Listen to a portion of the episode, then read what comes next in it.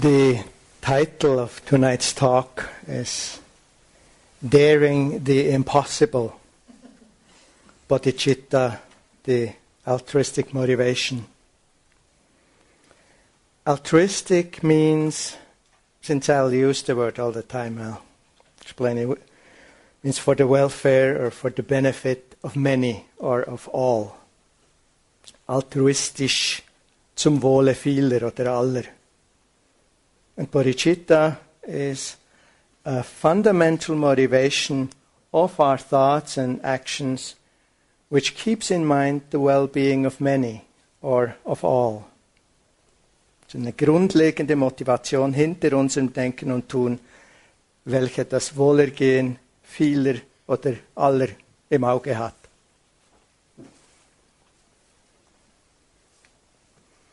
A somewhat common motivation when we meditate, or even in our spiritual practice in general, we want to solve our problems, we want to get rid of our troubles, and we like to live a pleasant life. Wish for happiness, cheerfulness, serenity, and wisdom. And it can be many things on a scale, scale from wellness to effective therapy to pleasant or lofty meditation experiences. It's all very meaningful, it's all justified, and also somewhat self centered. There's this famous cartoon, I think I told the story before also.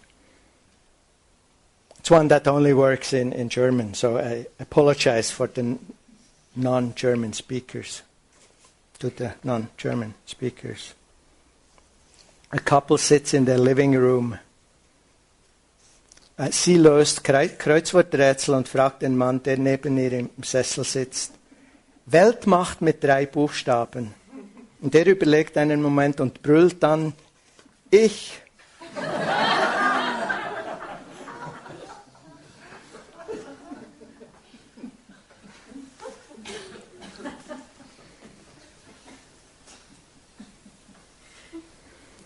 Practice, the cultivation of an altruistic motivation and of an orientation towards the welfare of many opens up the narrow mindedness of our self centeredness.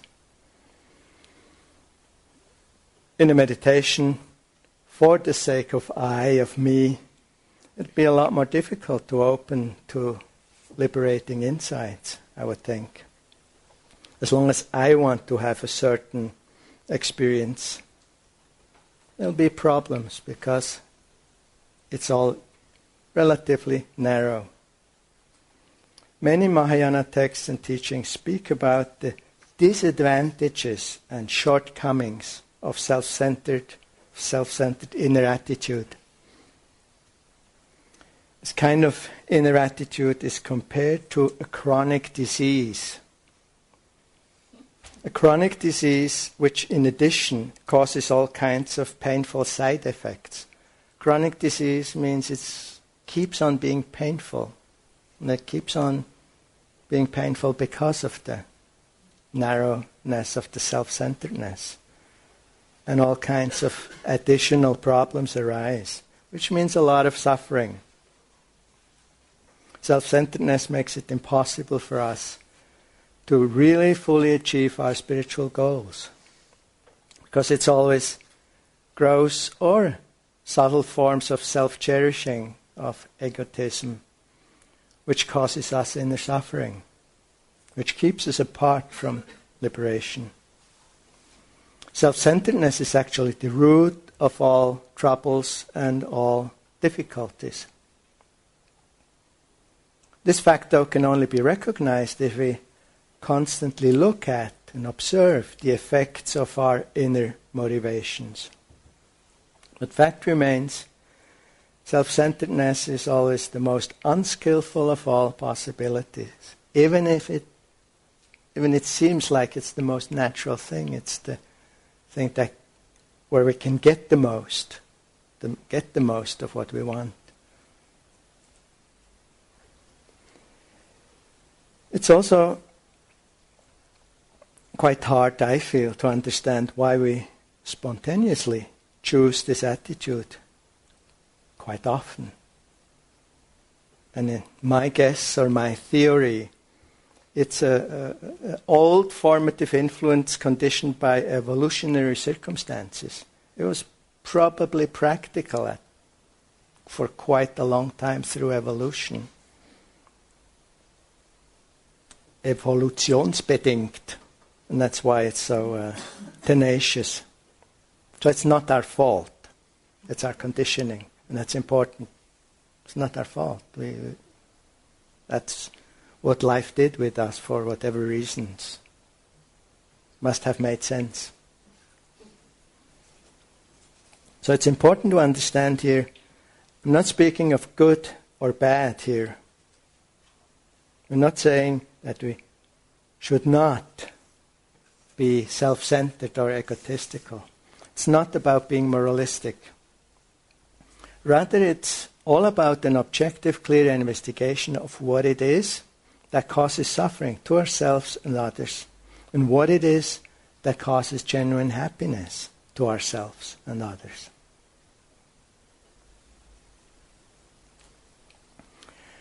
Uh, bodhicitta attitude or practice can help us to shift the perspective of self centeredness or dilute it slowly, make it less intense. And that's very meaningful.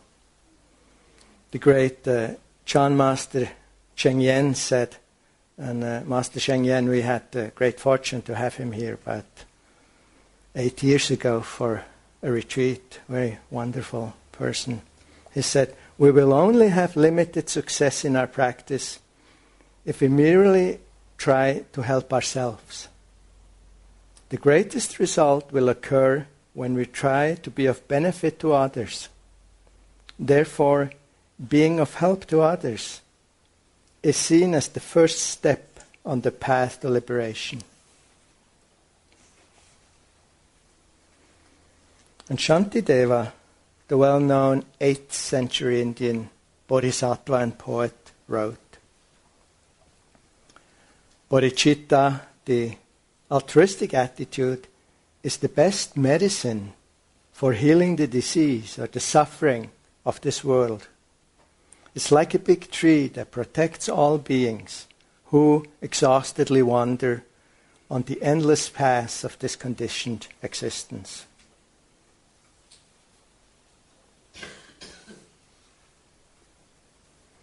Here's an illustration of the effects of bodhicitta that's often given in some Buddhist traditions. It says that genuine Dharma practice is like the light of the sun, like the light of the sun shining through a window into an otherwise dark room. The room there, thereby getting bright and light. That's a very wonderful effect that has. Now, bodhicitta practice is compared to the sun in the wide open sky, shining impartially on the earth, even throughout the whole universe, unrestricted, everywhere.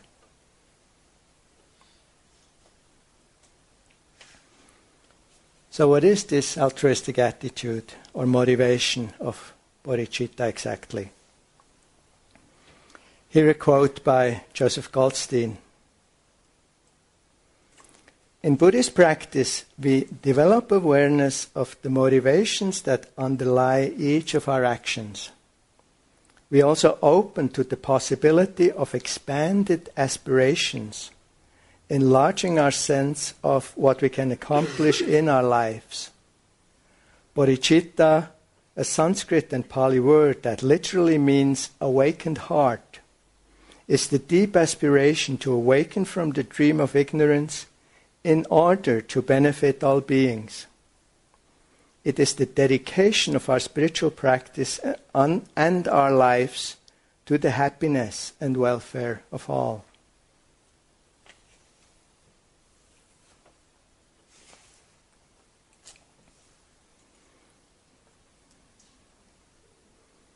This whole bodhicitta attitude thought has its origin in Mahayana Buddhism. It's really the resolve to do all that's needed to fully awaken so as to be of greatest benefit for living beings, which implies to realize complete liberation from all confused, deluded, and all tormenting states of heart and mind, the kleshas. And in addition, to perfect the beautiful qualities such as generosity, as wisdom, as compassion, called the paramitas, no matter what it takes, no matter how long it takes. It's really a big deal. Obviously, one would need quite a few lifetimes, or maybe many lifetimes, to accomplish this. Now, for those of us who, who cannot relate to several lifetimes, past and future ones, which probably quite a few of us, bodhicitta can be understood or expressed more simply, but not less meaningfully. Something like, may I understand this life fully and may I live it in accordance with this understanding for the sake and benefit of many. It's somewhat different from compassion. Compassion as an immediate response to the moment of encountering suffering. Try to point out the difference. The beautiful quality of compassion arises in the moments we allow our hearts to be touched by suffering.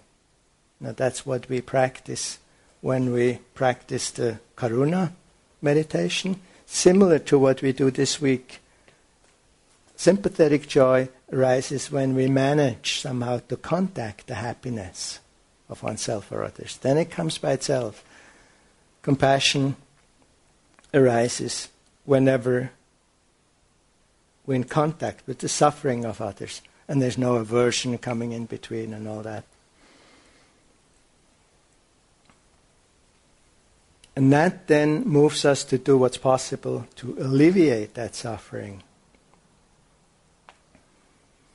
Nyanaponika Thera, in a verse, describes this power of compassion.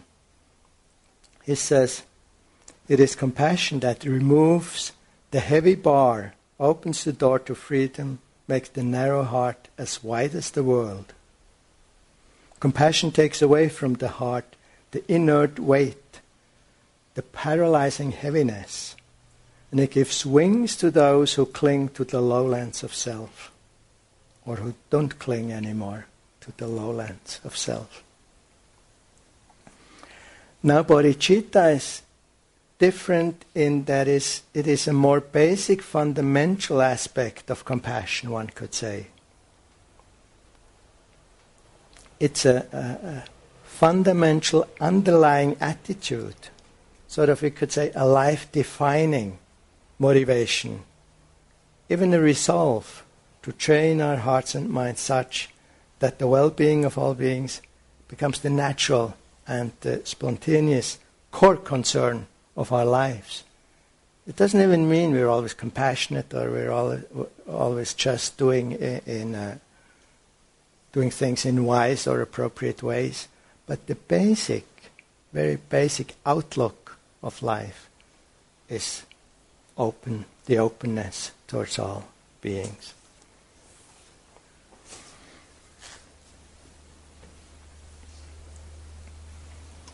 Dagyab Rinpoche a Tibetan Lama who lives in Germany. He suggests to make this way of life more comprehensible for us, we should try to imagine what this would mean and how this would feel.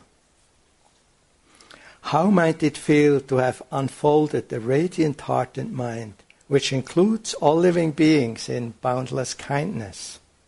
How might this feel? A way of thinking and being free from excluding or judging or discriminating others, a natural way of being which exclusively consists of the wish to offer appropriate support to beings. And then Dagyab cautions, yet of course, all the knowledge about bodhicitta isn't enough. Only when we allow our hearts to be touched can we experience the joyful, consciousness expanding, even awe felt sense of appreciation for the magnificence of the bodhicitta motivation. So, this much about what it is.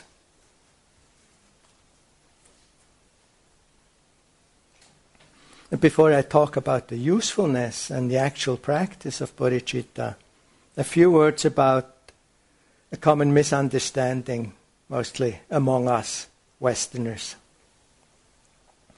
We hear about the resolve or even the vow of the bodhisattvas.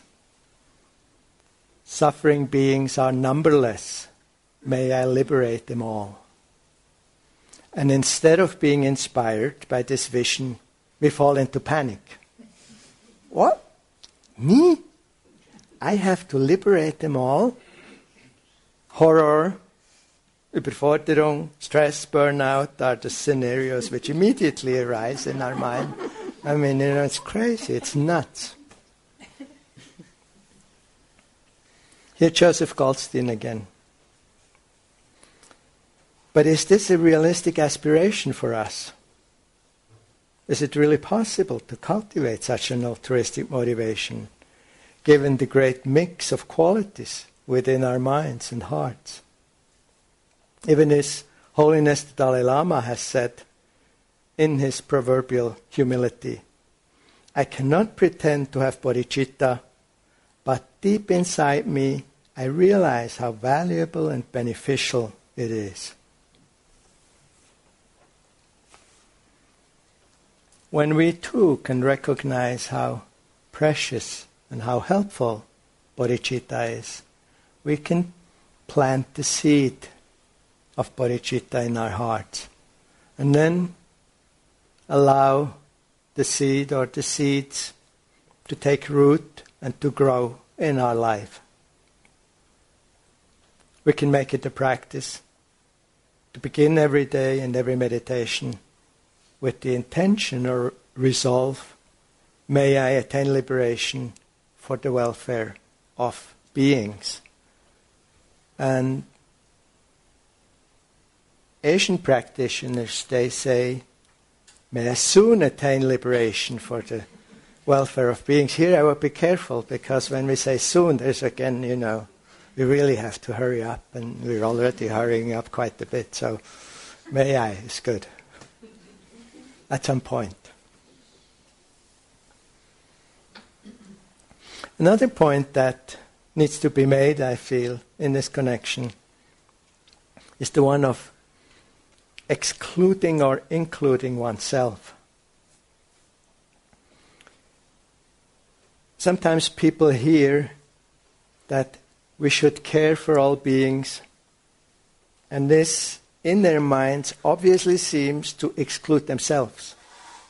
It often says for the welfare of others, that means everybody else except me. It's quite a strange but sometimes quite deep misconception many of us have, which maybe comes from our Judeo Christian culture conditioning. We're somehow not worthy of the same respect or appreciation and care than all others. We even may feel strange or awkward to, di- to direct metta or mudita or karuna towards ourselves as we do it here. And of course, we are one of all beings. Even by excluding ourselves from all beings, from all beings, we're actually making ourselves very, very special.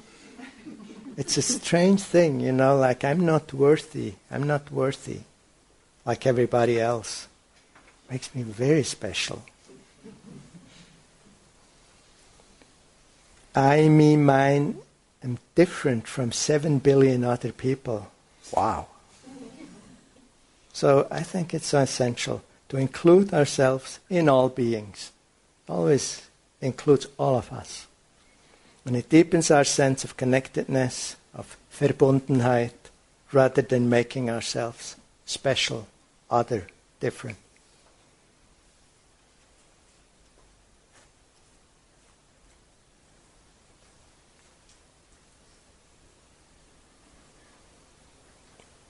And now some more to the question what's it good for?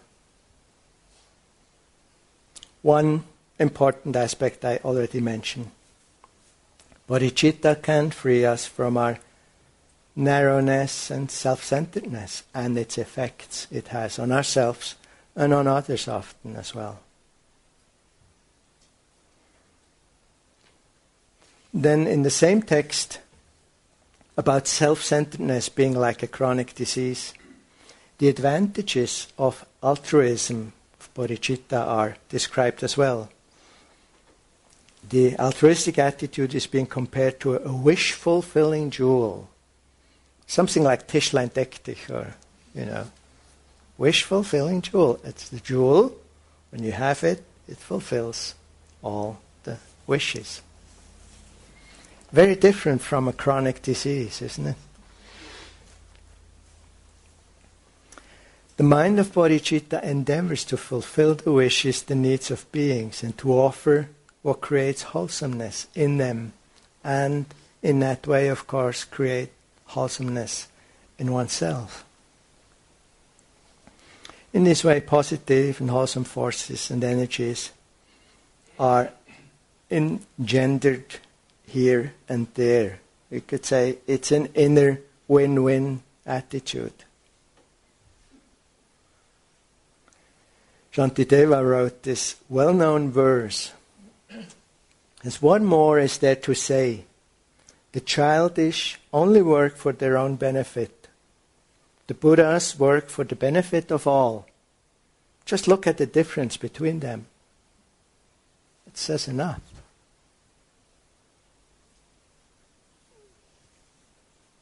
Another point that I find really interesting is the question of meaning of um, sin.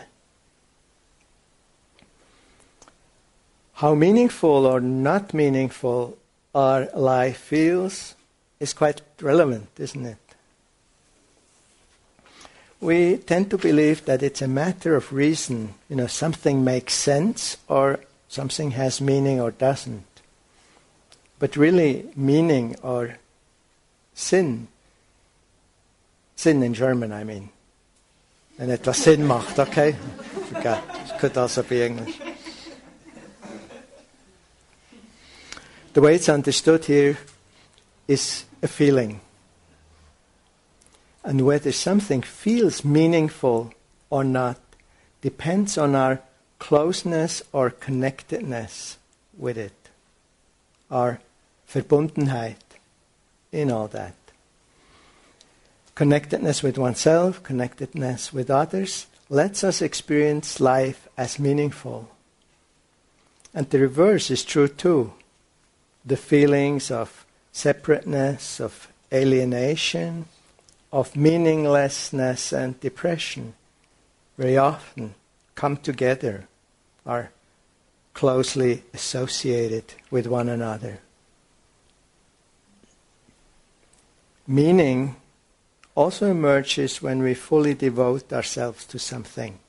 You know, put our whole being into something. Even collecting stamps.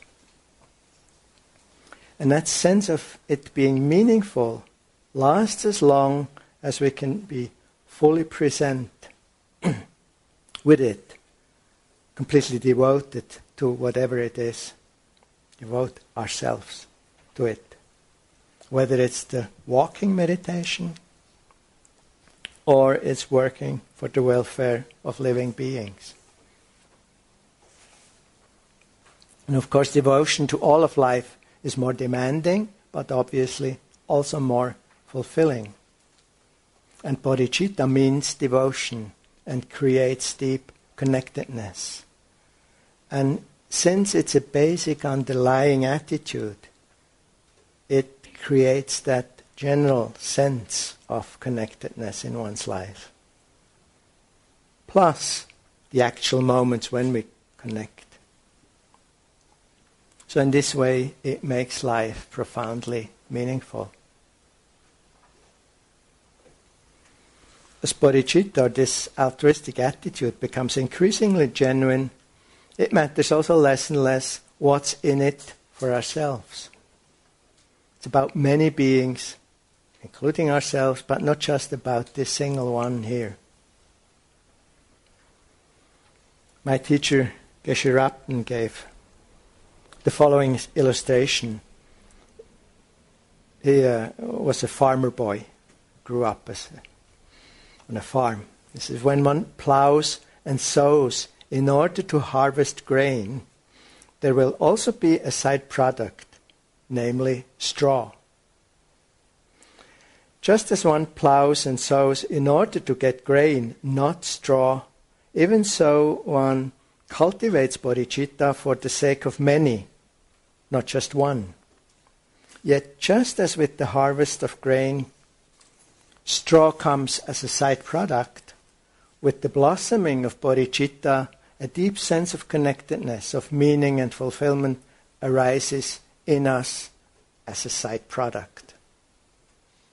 Should we try to develop bodhicitta for our own sake? It's not going to work.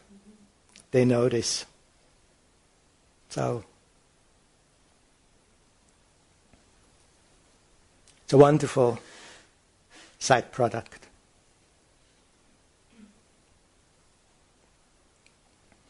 Last topic in this connection. No, last topic, long one. What are the practices which lead us in the direction of bodhicitta? And there are countless ones.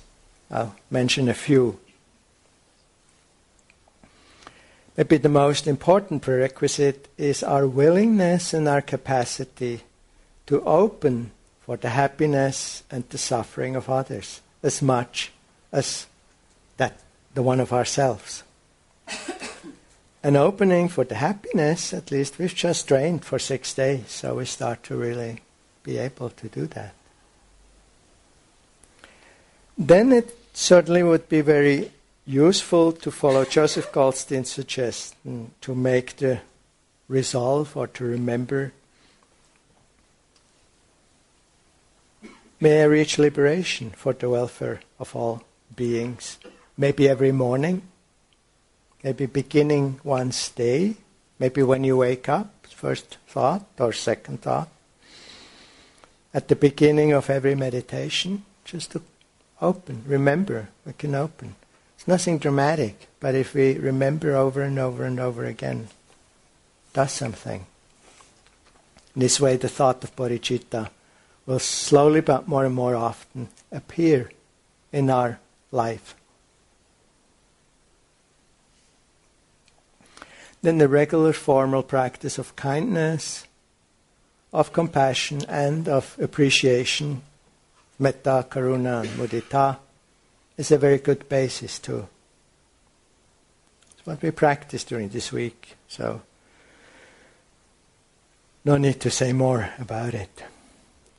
So, daily reminder and reinforcement of the motivation, even to remember it, is quite something. You know, think, oh, you know, it would be a possibility to open to all beings. Then I may forget after three minutes. But to remember again, oh, right, yeah, that's a possibility. Forget it again. You know, find ourselves in our little stuff and say, oh, wow, could be. And each time the, the perspective shifts a little bit, things get wider. And then practicing the metta and or karuna and or mudita meditations A great support are the reflections about on our dependence on other living beings. To think about that every so often. I never I had one teacher, she would make us do the reflections at the beginning of the meals. I always hated it. Imagine you would have to wait to eating until I show up and do the reflections with you. Don't know how much you would like it. So I, I would never do it. But I think it's actually a good idea to do it sometimes. Not, I don't mean it's a good idea to come and do it with everybody. I mean it's a good idea to do it oneself. For a short moment even. You know, to remember. To look, oh.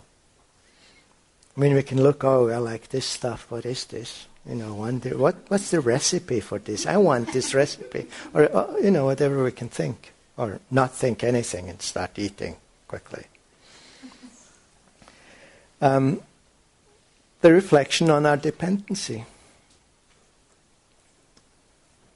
When we look at the food, there's so many things that happen, so many beings involved until it finally stands there or sits there in our plate. But also we're dependent on our, on our parents, or we're dependent on our parents, and on all who fed us, all who took care of us, all who fostered us, all who educated us and taught us the many, many thousands of things we need to learn as kids and growing up and as grown ups.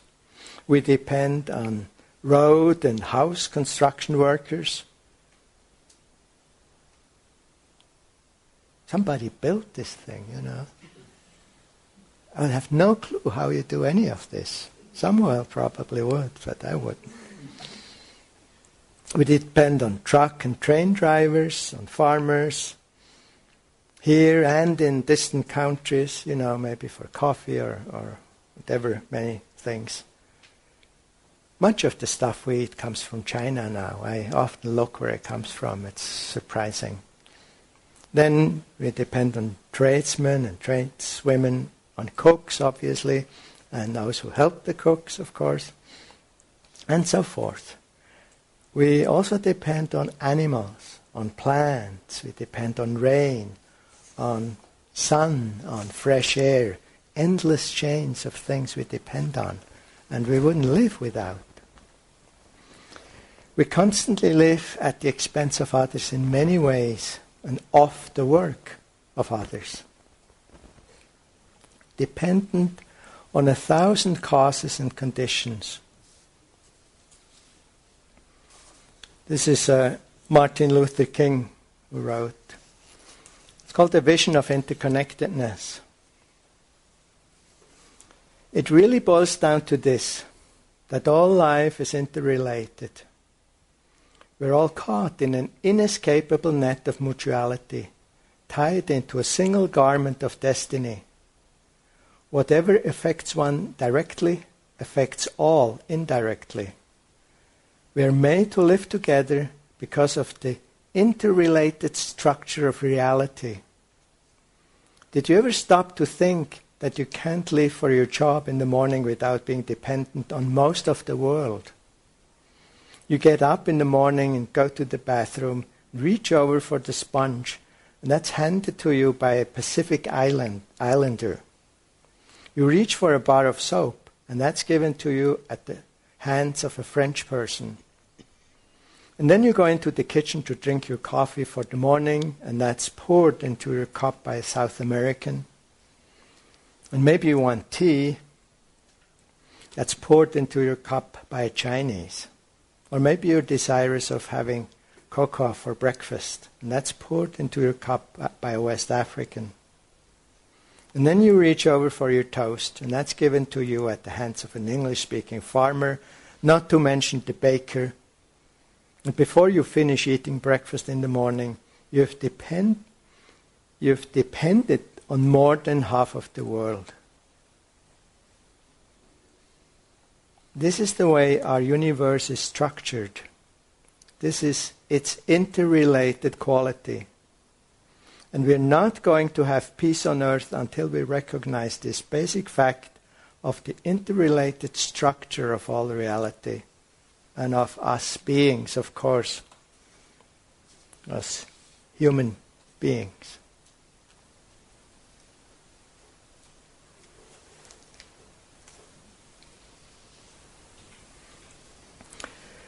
We can begin in a relatively systematic way or random way, that's fine too, to recognize, to acknowledge, and maybe to appreciate this fact. And we can even cultivate the wish to return or to repay the support we receive, to pay back in wholesome and useful ways as far as we're able. So, regular reinforcement by remembering or using the verses. Metta, Karuna, Mudita meditation, reflecting on our dependence on all beings in many ways. And furthermore, we can reflect regularly on the fact that all are just the same as we, in that all wish for exactly the same as we do, and would like to avoid exactly the same as we do. It's a totally simplistic kind of reflection. You know, there's absolutely nothing new in it. Uh, in the Tibetan tradition, they tell you to do that very often because it makes something, uh, it has an effect that it hasn't have if we just say, oh, I know, it's obvious. It says, we don't want to suffer, obviously. We don't want to have to feel any pain. Don't want to be hungry. We don't want to be cold. All others, without exception, don't want to suffer, don't want to have to feel any pain, don't want to be hungry or to be cold. Rather, we wish to be healthy and happy. We like to be respected and loved. All others wish to be healthy and happy. They like to be respected and loved just as we do.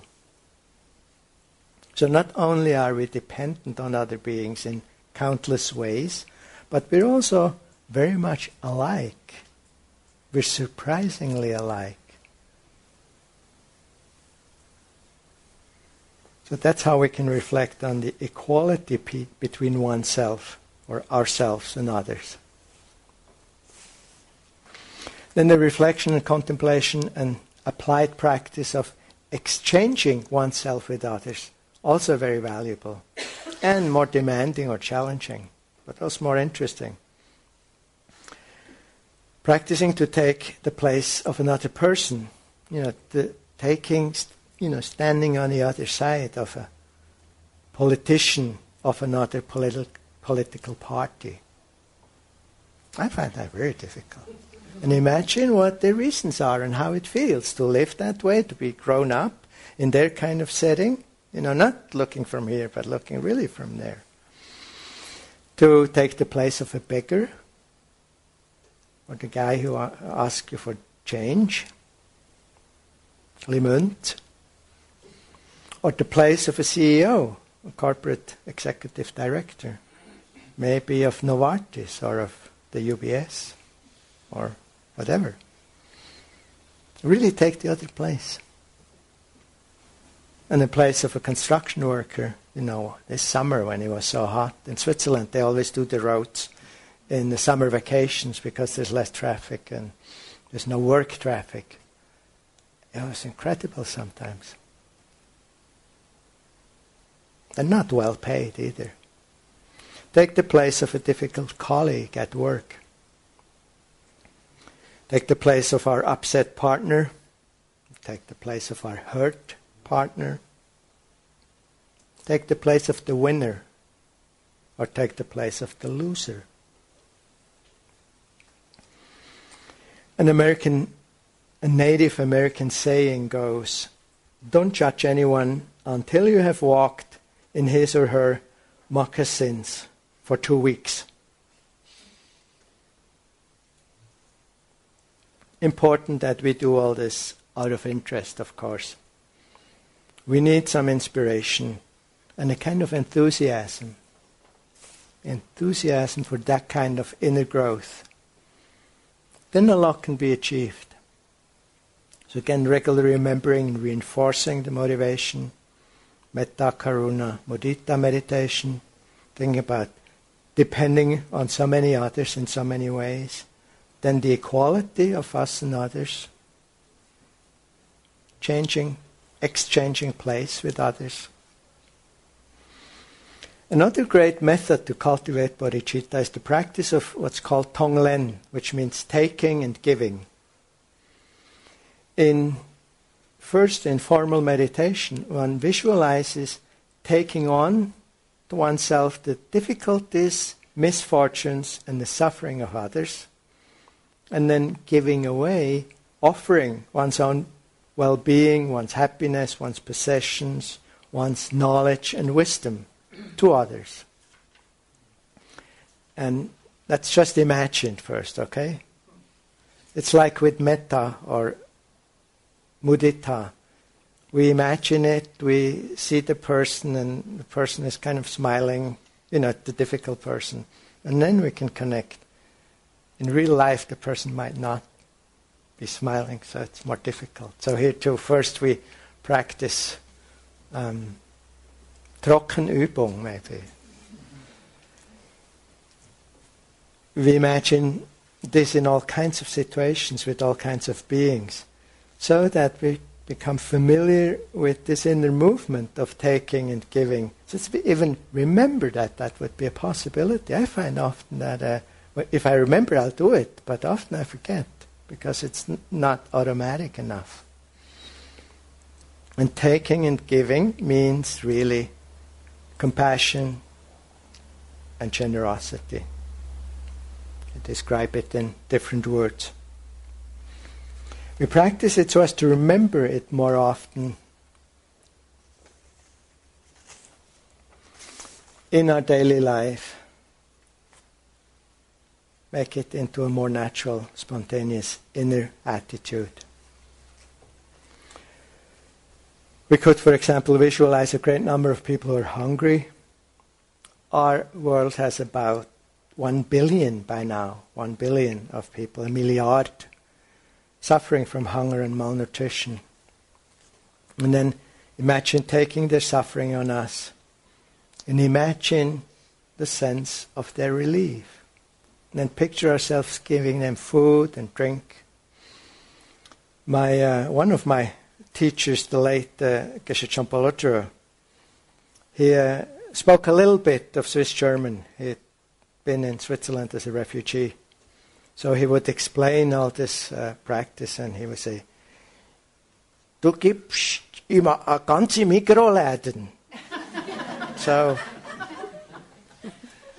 you give away um, this whole micro supermarkets full of food they always are, uh, said, you know, how amazed they were when they came in from, you know, wherever India into those markets. You know, those halls of food. You don't know what to choose because there's so much stuff. Anyway, that's the scale on which we offer. And you give away all your possessions. You train first, okay? and then you imagine their relief, their joy, and their well being. And then we do the same, taking away their physical suffering, imagining their relief, and giving them our own well being, imagining their happiness.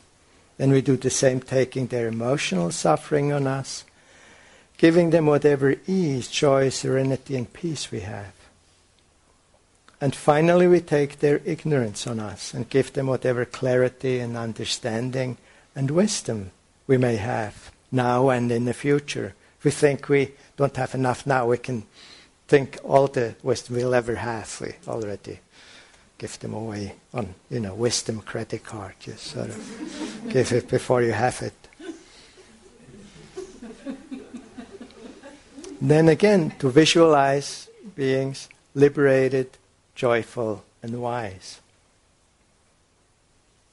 And of course, then we have to begin to do this more and more in our actual daily life. And I think all these amazing practices, recalling the motivation every day, Brahmavihara practices, dependency on others, reflection on the equality, exchanging self with others, taking and giving. As a last possibility, I would like to mention what's called Lojong in Tibetan. it's the heart and mind transformation practice. A lot of it has to do with training to change our way of thinking about ourselves and others. And some of it is quite outrageous, you know, when they do it. My teacher Geshe Rabten, when we heard about it, we really wanted the teachings. And he, you know, he would be quite open in, in giving teachings, but with this one he was very reluctant, and we could te- tell, you know, he couldn't find the text, which, you know, looking back at it now, it was kind of weird. Um, it's, we found out it's so uh, extreme that he thought we just think it's ridiculous, you know, we'll never do it anyway, but even, you know, not see how amazing it could be. Um, the classic examples are you have a person that's very difficult, let's say at your workplace or wherever, really difficult person. And of course, you try to practice metta and you try to practice patience and all of the skillful means at your disposition. But now, applying Lojong practice, you would think in the following way This person give me the opportunity to practice patience and tolerance. It is very special and precious to have this kind of practice opportunity. We don't have this so easily, so this is quite amazing. It'll bring me much closer to liberation much quicker. And um, they're actually making themselves quite unpopular and unliked, even hated. And they get all this unwholesome karma for themselves, while I will get this great benefit, you know, through this practice opportunity amazing to have this person. Then one thinks further on, you know, teachers, gurus, lamas in the Tibetan tradition, very important, sort of central to the devotion for the teachers. So thinking, my teachers are very precious and helpful. They offer all the teachings of the Dharma and all the necessary support. But generally, not always, but generally, they're reasonably nice people. So I don't really need to practice too much of pace, patience and tolerance and so forth with them. On the other hand, this difficult person in my life, or many of them, they do offer me exactly this opportunity and therefore are even a lot more precious than my own teachers. This is why it says in one of the famous Lojong texts When I meet wicked people who create lots of suffering, I will deeply cherish these rare ones as if I had found a precious treasure. You see why Geshe Rabten was reluctant to even tell us. When those I fostered and trusted hurt and harm me, I will look at them, upon them as my greatest teachers. So we can see here the practice goes beyond our often sort of nice sending some metta or mudita to friends, but it's obviously very demanding, uh, this form. And of course, we may not really want to practice in this way. Nobody says we should, we have to. But I feel like it's awesome and inspiring to see, even to see how radical practice can be and I know I have had the, the chance and, uh, and the good fortune to meet people who have been practicing that way. And they've been am- amazing people.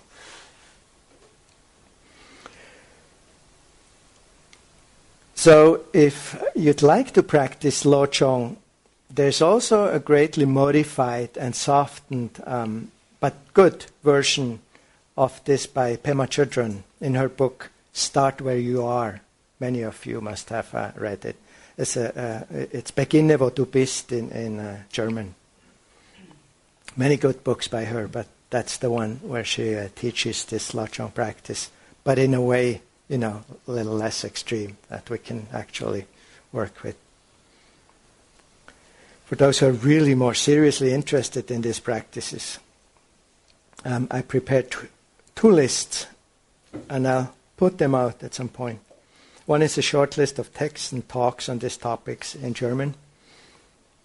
And the other one contains a few verses which you can use for daily recitation of refuge, bodhicitta, and dedication. It may actually hang in the frame there, even in that black uh, uh, picture frame. Second one, probably well known to many of you. I'd like to close. Close with a ver- verse by the Dalai Lama. It's called Never Give Up. No matter what is going on, never get, give up. Develop the heart. Too much energy in our countries is spent developing the mind instead of the heart, meaning the intellect. Be compassionate, not just to your friends, but everyone. Be compassionate. Work for peace in your heart and in the world work for peace. And I say again, never give up. No matter what is happening, no matter what is going on around you, never give up.